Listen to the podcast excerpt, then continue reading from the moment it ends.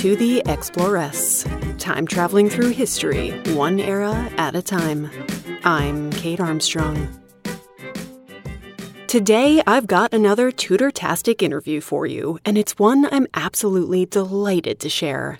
Back in 2021, I spoke to Jennifer Kranz, producer on a musical called The King's Wife. It reimagines the relationship between Catherine of Aragon and Anne Boleyn, giving us a version of their story in which, through all that drama, they were actually great friends. Why haven't you heard about this fabulous show, you wonder? Because it's still in the process of being created. Jen and I will get into the show's origin story, the team behind it, and everything that goes into making a musical about women of the past. You're also in for a real treat because I'll be sharing one of the songs from the show with you in full. So make sure you listen all the way to the end. Grab some rose tinted revisionist history glasses and a whole bunch of tissues. Let's go traveling. But first, a shout out to some of my patrons. My newest pirate queens, Regan, Sydney, and Alden. My newest lady president, Catherine R. My boss ladies, Tanya, Sarah S., Rebecca, Patricia, Nuria, Natalie, Monique, Michelle, Jessica, Sophie, and Julian, Grace, Elizabeth M., Elizabeth G., Annabelle, and Amy. My adventuresses, Terry, Stephanie, Kelly, Jo Marie, Jessica R., Iris, Emily, Carlos, and Anna. My warrior queens, Lori, Neve, and Sloane, Kate, and Alexis. My imperial empresses, Katie, Samara, Faye and Whimsy Soapworks, and Bridget. And my lady pharaohs, the fabulous Lauren and the amazing Courtneys. Patrons are such a huge part of what keeps the show going, and they get access to all sorts of goodies, giveaways, sneak peeks, early access to episodes, exclusive bonus episodes, full interviews with my guests, Q&As, all sorts of stuff. To learn more, just head over to my website. Hi Jen, welcome to the Exploress. Hi, it's so great to be here. I'm very excited. Usually people want to talk to the writers, so thank you for wanting and they are the ones that deserve to uh, you know, to to be talked to the most. But thank you for having me. I appreciate it. Of course. So I'm very excited to have you on the show to talk a little bit about the musical, the the sort of developing musical, The King's Wife. But first, could you just introduce yourself? Tell us a little bit about you. Sure. I am, my name is Jennifer Kranz. I am from New York, uh, and I am the creator and producer of The King's Wife. I'm a theater producer, and this is one of the projects I am working on, and I'm very excited about it. well, could you could you give us a bit of a pitch for The King's Wife? Sure. It's about the first two wives of Henry VIII, and it's actually a retelling of their story um, you know, they actually were in real life very similar women. So we wanted to uh, tell a story in which they discover each other in court and form this uh, unusual, beautiful friendship. Um, and then when push comes to shove and circumstances happen, you know, the things history sort of happened, um, their friendship is sort of, they're, they're sort of torn apart. Uh, so it's a story about um, what might have been between these two women. Um, and it's a story about what happens to the world, how we lose out uh, when great women aren't allowed to rise. And it's a story about female friendship and the importance of female friendship and how powerful it can be. Mm. So, where did the original idea for The King's Wife come from? Ah, well, like millions of women, I'm just a fan of the genre, you know, millions of women all over the world, right? I'd read all the Alison Weir books and the Philippa Gregory books and watched the Tudors and the TV shows and, and movies and had always been most enamored of the first two queens for whatever reason. Um, initially, I think everyone is enthralled with the conflict that Catherine and Anne had. Um, I think people are sort of interested in the glorious catfight of it all, like what the, these women were sort of had to be pitted against each other because Anne Boleyn was being put up for Catherine's job, essentially, after Catherine was unable to have a male heir, which was a very big deal at the time. Um, so originally, I had just being a fan of the the stories, I had wanted to tell a very straightforward story about the first two wives. But what had always frustrated me was how similar Catherine and Anne were. They were intellectual, strong women, ambitious. And my thought was if they were alive today, they'd be allies fighting for the same causes, whatever those causes would be. So that is what gave me the idea to have them discover each other uh, at court and form this unlikely, strong, beautiful friendship. And in the show, the writers uh, have created, and I, have to call out the writers of The King's Wife because I may have had the germ of the idea, but these two wonderful ladies have taken it to next level. Uh, Melissa Annis is our is our book writer, and Jamie Floyd, who is a Grammy nominated songwriter, is our composer lyricist. And they've just created this incredible, tear jerking, moving story that is incredibly powerful about these two women. Yeah, and it's interesting that you say that they're so similar because I think you're absolutely right. They're similar in so many ways, but you know, history has painted them as very different and on opposite sides of a fight. You know, Catherine's the pious, stubborn martyr, and Anne is the scheming seductress. And, you know, you can never see them as friends. They're always adversaries, but they are very similar. And I could totally see a world in which, if circumstances had been different, their relationship could have been much yeah. different. So it's, I imagine that it's a challenge with a show like this where this is a story we think we know really well. And there's so much mm-hmm. information mm-hmm. out there about Anne and Catherine and about the world of the Tudor court. So, how did you go about researching and looking at the historical information that we have and weaving that into the story? And how beholden did you feel to the research and the evidence that we yeah, have? That's a great question. You know, um, I'd already been, as, as a fan, I'd already read so many of the history books, you know, um, and some of the, some of the books that pay a little bit less attention to the history, of course, too. You know, but um, we really felt a responsibility to do Catherine and Anne justice and talk about the things that don't always come up throughout the course of the story. So, you know, um, these women were pretty incredible, and the thing that gets reported uh, mostly about them are negative. The fact that Catherine was, as Melissa puts it, our, our book writer, an incapable mother, uh, not that she was a warrior, a great leader, and the king's most trusted counselor at the time. In fact, um, the Starz TV show, The Spanish Princess, which is based on the Philippa Gregory book, did a really good job of showing that side, her leading troops and her good decision making and her loyalty in spite of all the things happening around her. And Anne, who's just typically painted, as you said, as this sort of, you know, seductress and vixen, uh, and she was the first wife to be executed really pretty barbarically but she was an intelligent, clever, and very driven person in terms of charity and things that she wanted to do. Um, she had all these interesting attributes. So these are the things that rise to the top of our story. Um, of course, there are things that happen in the history that we can't ignore. You know how Anne uh, is, how Anne dies, and you know what happens to Catherine. That's in there. It's just that we are also bringing forth all the incredible qualities and deeds that these women did.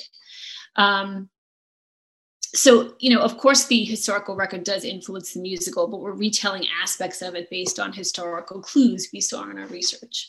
For example catherine once said to her ladies about anne i'm going to butcher this quote but hopefully not pray for her because the time would come when you shall pity and lament her case. This is actually something that she said to her ladies when things were heating up um, now, was that Catherine being a Christian, or was there something else to it? You know, did she see another woman who, like her, had many gifts and little choice um, in all matters? Um, and Anne was being pushed by her own father to pursue the king. She was sort of being pimped by her dad. Um, so, how do you escape that?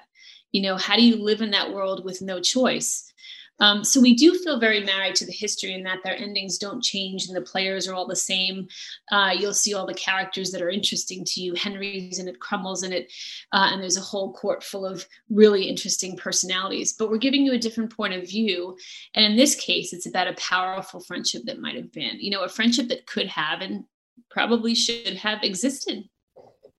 And it's interesting that you talk about their lack of agency, their lack of choice, because I do think that's one of the aspects of this time period that's hard for us to wrap our minds around is that these women were you know, th- these women had power, these women were intelligent, these women had fire, they had opinions, but they also lived in a world where women were meant to be pious and they were meant to always listen to the men in their lives. They were, you know, meant to be obedient and and we see that as oppression and I'm sure it felt like that sometimes, but also a woman's mindset at this time period about her place was very different than ours. So I'm wondering how you go about in crafting the musical, trying to be true to the time period and these women and the world that they were living in, but also coming at it with a, a fresh feminist perspective that people now yeah. can appreciate.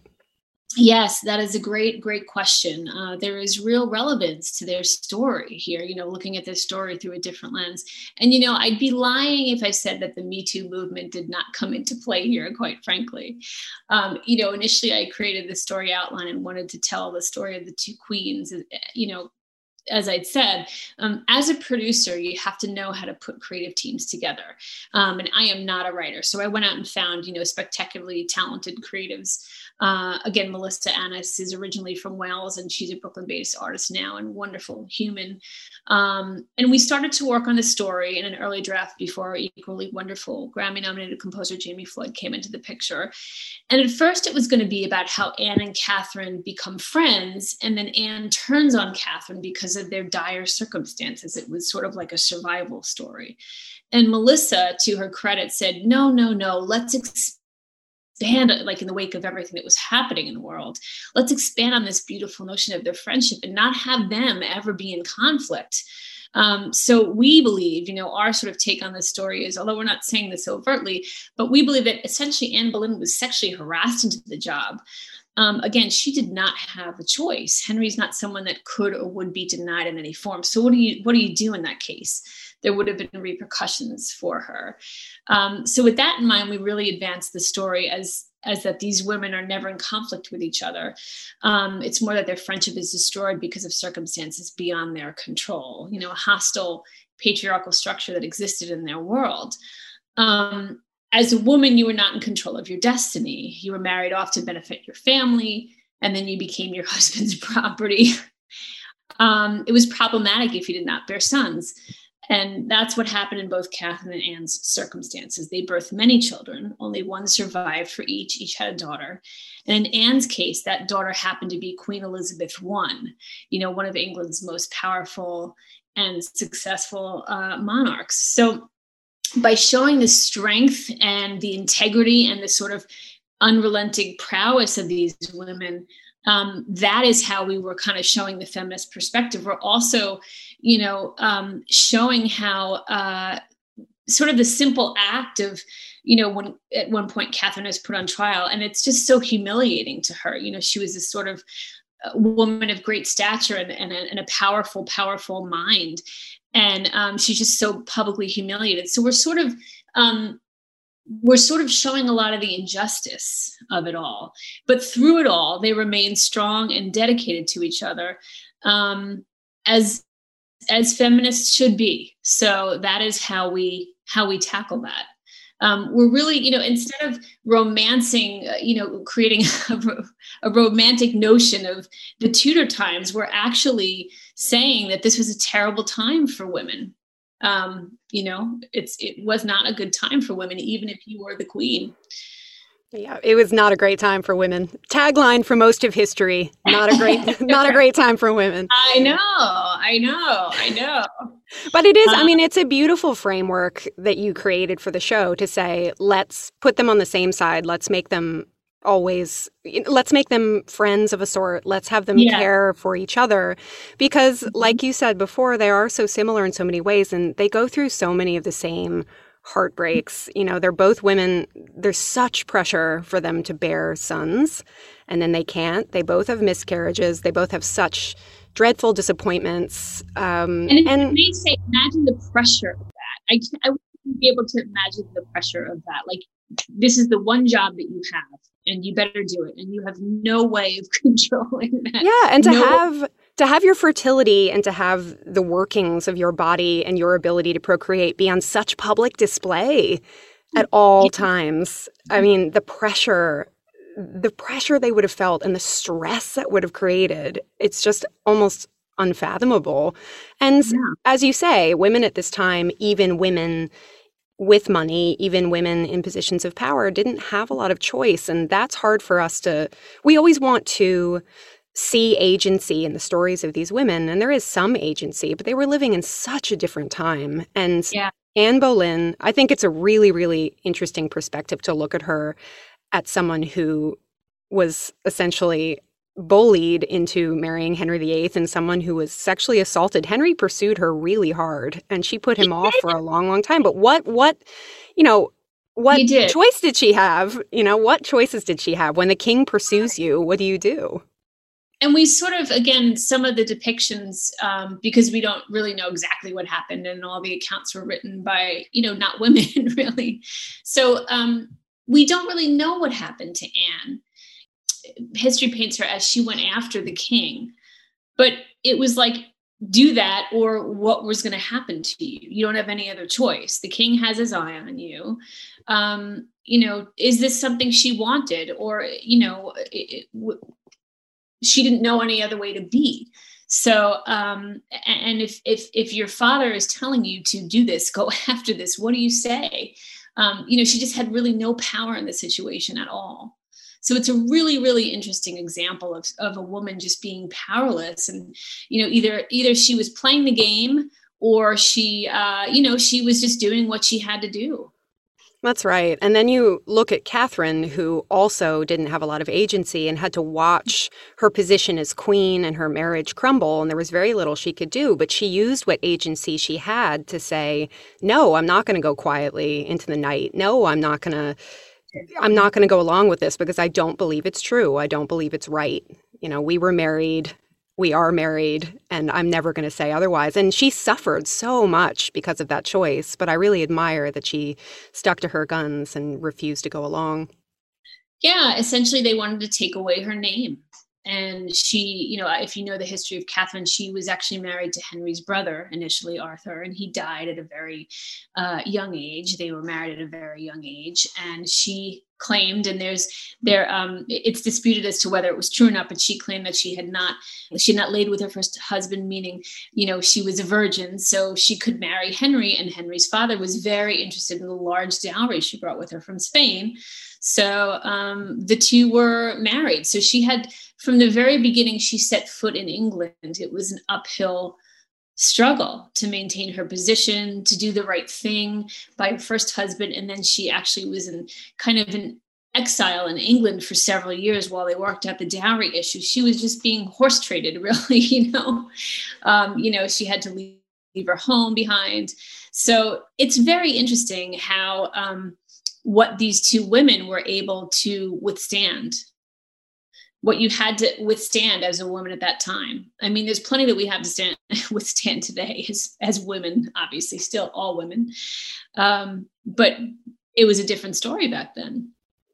Yeah, that's right. Just they had to withstand so much. And I think, too, we often forget that Catherine married Henry's older brother and then had that time where she was essentially in exile and in limbo and didn't know what was going to happen to her. And Henry VII didn't want his son Henry to marry her. He was shopping around for other women because she'd kind of lost her some of her um, allure by that point. But then Henry VII died, and Henry VIII actually chose Catherine. You know, it seems that he really did love her, and she loved him, and that yeah. they wanted to be together. And it just makes it that much more sad that several years down the line that she was she was shoved aside and humiliated the way she was. It does. And in the show, we show that they have a mutual, whether or not you call it love, but like a really mutual enjoyment of each other. You know, they, they appreciate, they have um, this fun competition. I won't say exactly what it is, but, um, but they really like enjoy each other. And Henry kind of appreciates her talents um, until a certain point, until she's just deemed unable to have a male child. And that's when everything changes for her. Yes. I was just thinking about so, you know, for for everyone listening, if you go onto the King's Wife Instagram account, you can actually get some little sneak peeks and and snippets of songs as they're developing, and you should definitely go check them out because they are amazing. And we'll talk more about the music in a minute. But there's one particular song.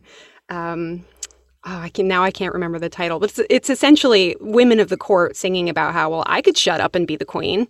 Yes, I could I could be quiet and just be beautiful and wear the jewels and you know yeah. I won't complain. I won't have opinions. I could shut up and be the queen. And I just it's a really yeah. fun, catchy song, but it's also like whoa, there is a you know there's a dark underside to that, which is you know these first two queens refused to shut up and refused to be quiet and to go along, and they suffered because of that. And it just is sort of this um, glimpse into what it meant to be a woman in the court, and that if you couldn't go along or wouldn't go along, what what you know, there were really dire consequences. Obviously, Catherine yeah. essentially dies in exile, and Anne is beheaded. So yeah, yeah, and I'm I'm glad you enjoyed the song, and and you're 100 percent right. You know, Jamie is known for writing these beautiful ballads in the music industry, but with the King's Wife, she has, you know, sort of turned this fabulous uh, corner and and written all these incredibly cool, fun.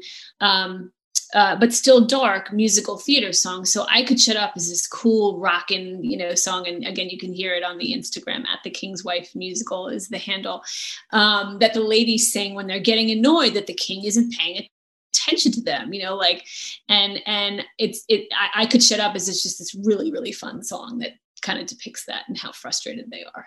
Yes. So let's talk a little bit about the development of the musical. I'm I'm interested in the process because obviously you're juggling a lot of different things. So this is a story about women who actually existed, people who actually existed, and there's a lot of mm-hmm. historical evidence, but you're also putting your own spin on it and, you know, fleshing it out. So what is the process like in terms of what comes first? Is it, you know, story writing? Is it crafting the music? How do those things, how does it all come together? What's the process look like?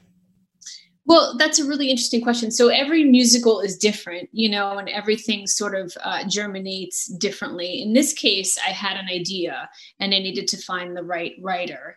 Um, and I was referred to Melissa, and I read a lot of writers, um, you know, but I just sort of read her, uh, read her um, a couple of plays by her and uh, you know got to know her voice as we say and i just was floored by her ability to take you to a place a different time and, and, and space. You know she takes you into a period and she doesn't only write period pieces um, but she takes you into a period and you feel like you're transported to somewhere else. But at the same time her language and her visuals and her her humor are so contemporary that you, it's there's a very sort of modern um, filter to it so I had to find, I wanted to, and Melissa had never written a musical before, but she had always wanted to.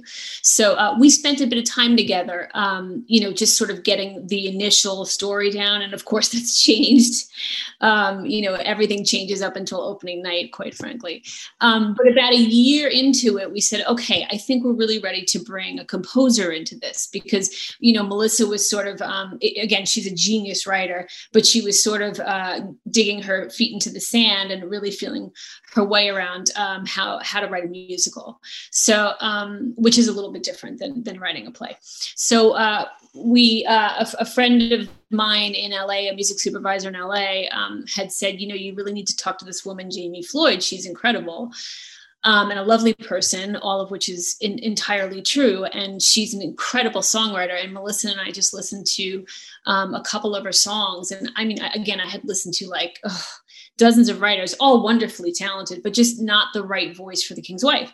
So um, we heard uh, Jamie stuff, and like within two songs, we were like, "Oh my goodness, we have to talk to Jamie." um, and she just really had such an enthusiasm for the material, um, and had so many good ideas. And her and Melissa, the most important thing, again, as a producer, you have to be able to see that a team is going to be able to work together. And her and Melissa just really hit it off, and we're kind of ideating from the start. Um, and they're both such lovely people that they, you know, I could really see that they would do what it took to make it work.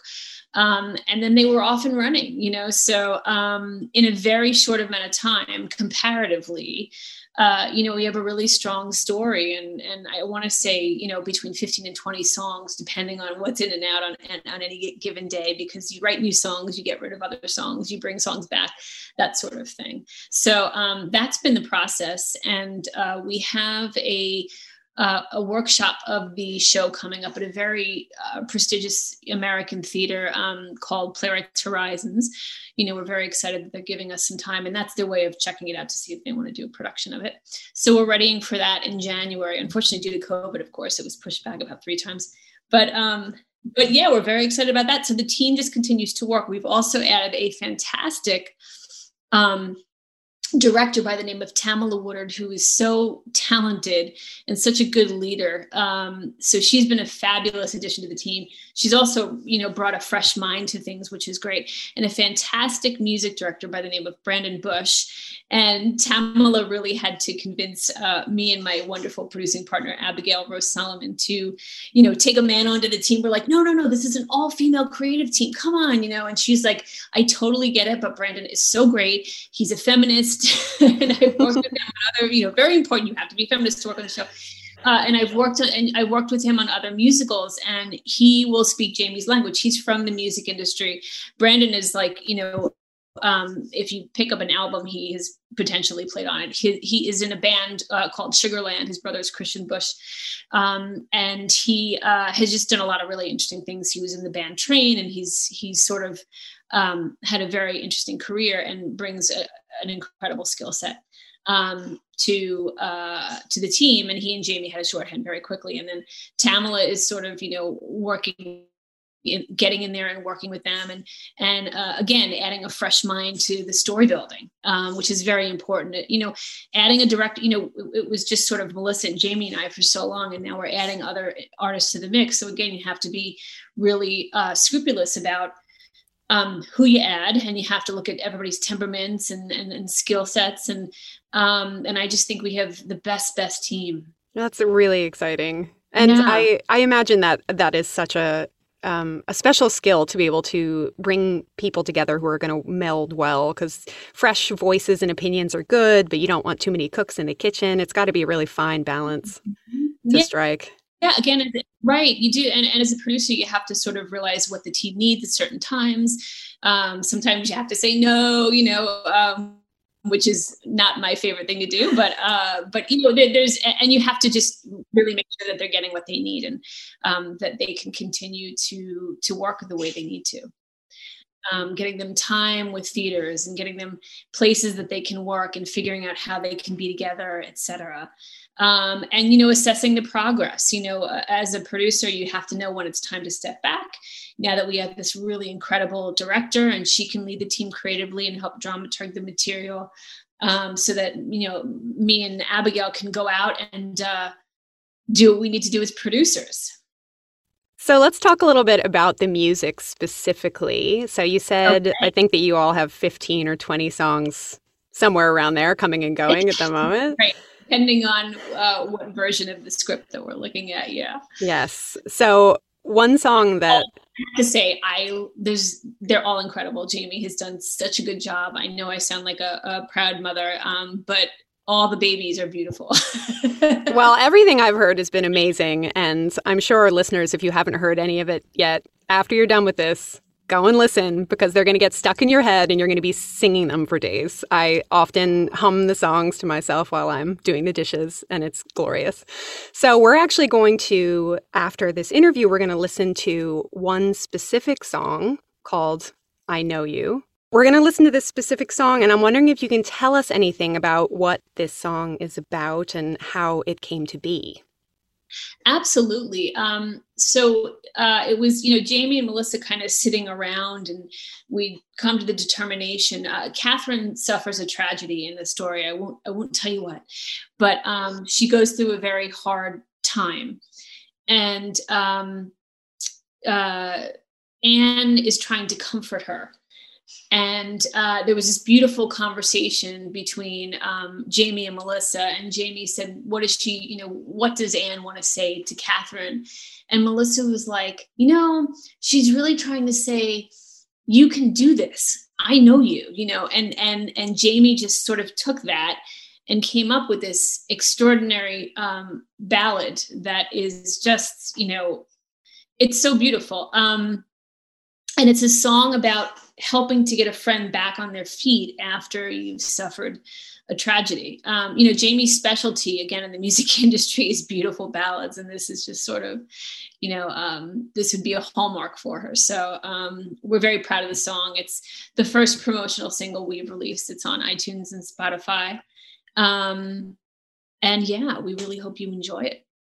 And it is, as you'll all hear in a minute, it's it's sad but beautiful. And there's a chord in the song that I feel like is in all the music from this musical. It, that is, it feels so relevant. It's like this is a story about women from who lived a long time ago and lived in many ways in a different world from us. But every mm-hmm. single song really strikes to the heart to me of of some of the struggles of being a woman, the frustrations of being a woman, yes. and about, as you said, about female friendship and the power, the in, mm-hmm. you know, the power of female friendship and what it can do. So I'm I'm wondering why you think we're still so obsessed with the Tudors and with these women specifically. Why do we keep returning to their stories? Why are they still relevant for us now? Ah, that is such an interesting um, question. I think, unfortunately, most people are intrigued by the cruder aspects of the story. You know, what did one woman do to get thrown out of her job and exiled from her only child? And again, you know, just as an aside, there's the brutality, right? Like this woman was taken away. Um, Catherine was never allowed to see her daughter Mary ever again. Um, so, so what did she do that was so horrible? Um, you know, what did Anne do to face the executioner and lose her head? There's, there's, um, there's almost a mystique about them in a way. Um, but again, because women were not in charge of their own destiny, destinies and did not write their own stories, at the time, the stuff that gets reported on is the darker, uglier stuff. Um, there's actually a famous quote by Thomas Cromwell, who figures prominently in our story as someone Catherine must fight against, and that was true in history as well. And what he said was nature wronged her in not making her a man, but for her sex, she would have surpassed all the heroes of history. So even Cromwell was really impressed with Catherine, though he saw fit to help, you know, take her out. Um, he didn't think her legacy was worth anything, though he thought she was an extremely formidable um, you know, person, warrior. You know, she had everything it took to be a leader. Hmm. Speaking of other characters that feature in the story, I'm wondering if we can talk a little bit about who else shows up in the musical. And I know one of the prominent characters is actually Catherine's daughter, Mary. So, mm-hmm. can you tell us a little bit about Mary's role in the play and why you all decided to feature her prominently? Yeah, actually, that is all, you know, um, that is all Melissa and Jamie. Initially, she was not in the show, and they're like, we need Mary to be in the show. They were like, we, we need Mary to be in the show. So, um, uh, Mary's, Mary starts out the show as a happy, excited teen. You know, she's like 12 or 13 initially, and we see her uh, sort of, um, you know, age a couple of years and become a very, very bitter young woman because she sees what happens to her mother. But when we meet her, she's this sort of angsty teen that is that is in France and is sort of she's there to marry the to, to be betrothed to the Dauphin of France.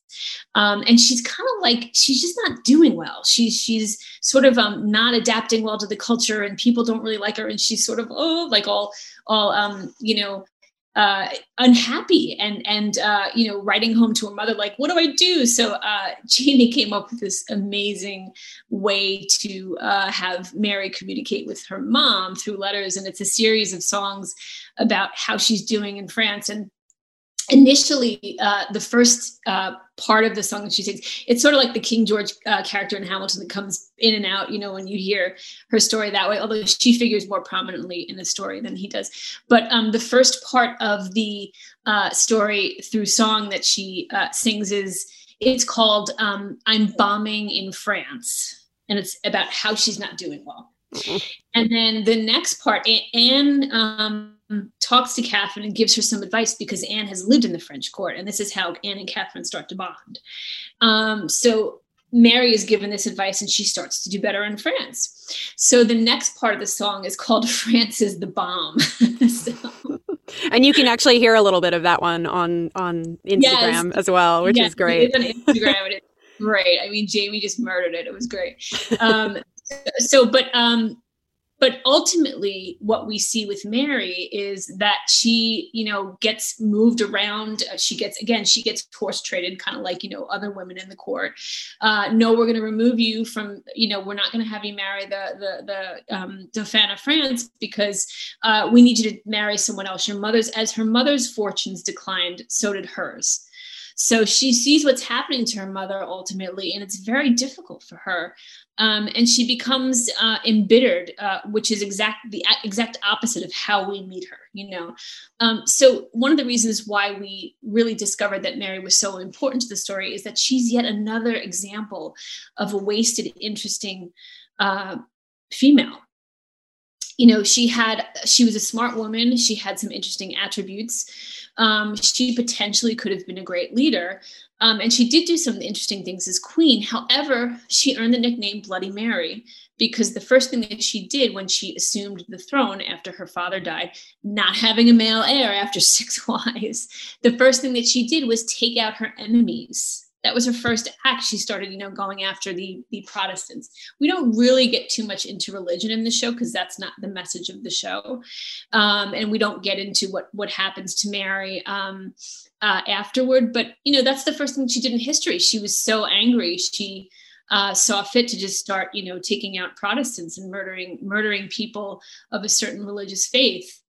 Um, so so yeah like and, and it's it's because she was so embittered and so angry at what happened to her mother and to herself as well. I mean, she was quite staunchly Catholic, just like her mother was very staunchly Catholic. But you can mm-hmm. see you can see how she arrived where she did by the time she became queen. I mean, if you think about it, she was witness to the rise and fall of not only her own mother, which um, must have been devastating, but also every single stepmom who came after, some of whom she was quite close to. Yeah. Um, and and with every one of those rises and falls, Mary's life was impacted as well. She must have been incredibly frustrated and bitter, and you know, it, it's a. I think it's another example of, as you say, a woman who was intelligent and full of fire and and could have done so so much and did so much but was so impacted by her circumstances and by what happened to her so we often only see and talk about the end of her life and her reign but i think there's just so much to explore about her young life and what it was like growing up as the daughter of Henry VIII. So right. I'm really yeah. excited to see how that, you know, how she manifests in the show. Yeah. She's a great character in the show she's a great character. And I I have to ask, uh, even though I, I almost don't want to bring him up, but obviously Henry VIII plays quite a vital role in this history. He's very involved. So does he show up much in the show, and how does he show up? He does. Um, he actually had a smaller part initially, and we have increased his role. it was sort of like we don't want to give the men too many things to say, but actually, you can't tell the story without Henry VIII figuring prominently into it. Um, so he is in it. Um, he's a really like sort of fun, charismatic character. Um, although we know he's dangerous, you know, we know that he is not a good man and dangerous. Um, and you're sort of as a as a you know a, a, person that exists in the court, you're subject to his whims, whatever they may be. Um, so he has a couple of songs in the musical actually that are that are being birthed right now. Um, at this juncture, and again, things always change when things are in development, but um, he is the, the court is singing about something that he um, he messed up while Catherine was out sort of leading troops in a successful campaign, which actually happened. Henry um, went out and sort of messed up, like storming the castle somewhere, basically. Uh, but he comes back and Catherine's like, we got to spin this, you know, and make it look like it was a success. So it's a story about um, how his failure actually, via a game of telephone through the court, becomes this incredible success. Um, and later on, uh, I, I, believe that uh, the ladies are giving him a song um, when he realizes that he can be the king of everything. He can be more powerful than church, more powerful than the pope, um, that sort of thing. So he's really actually more and more um, providing some comic relief. However, you are always aware that he's a dangerous character. You're always aware that you are under his thumb if you live in the court. Um, and he is the last word on everything. So, but he's he's actually become a really really fun character in the show. And would you say in the show, does he come across as a sympathetic character at all? Or do you think he's really comes across as the villain or a little bit of both?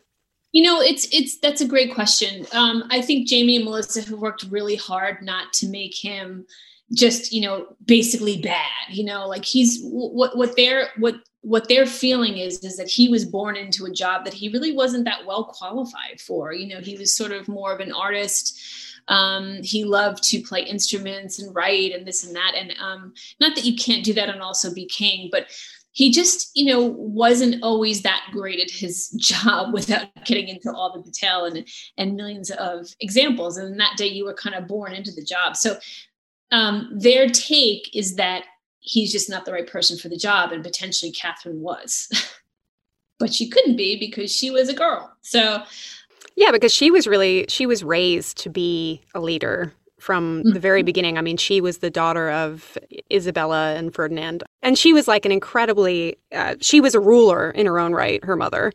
Um, and such a powerful example, and raised her daughter knowing that she would also be a leader and she would also be a, a powerful queen. So she really was raised to rule in a way that Henry wasn't.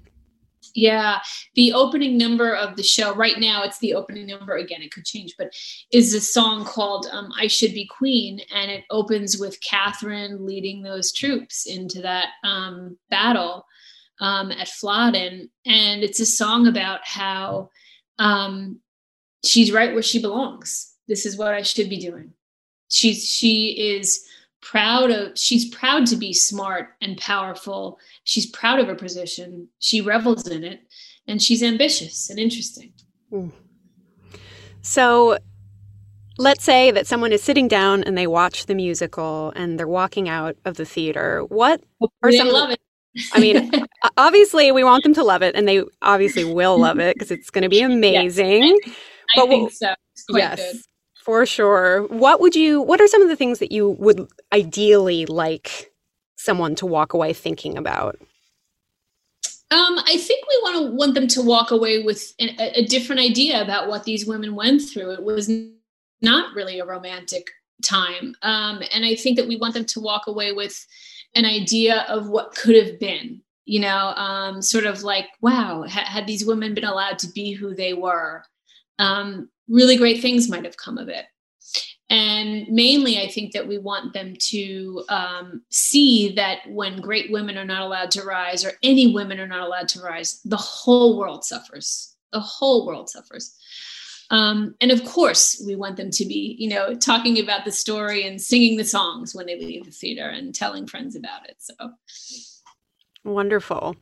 Well, can you tell us anything about uh, how the music the musical is coming along and when we might actually be able to go and enjoy it in person yes well of course uh, unfortunately covid has really you know delayed things quite a bit for all musical theater um, broadway is just starting to come back um, so it has put things back, I would say, by at least a year or two, sadly. However, um, in the pandemic, the team has been extremely productive.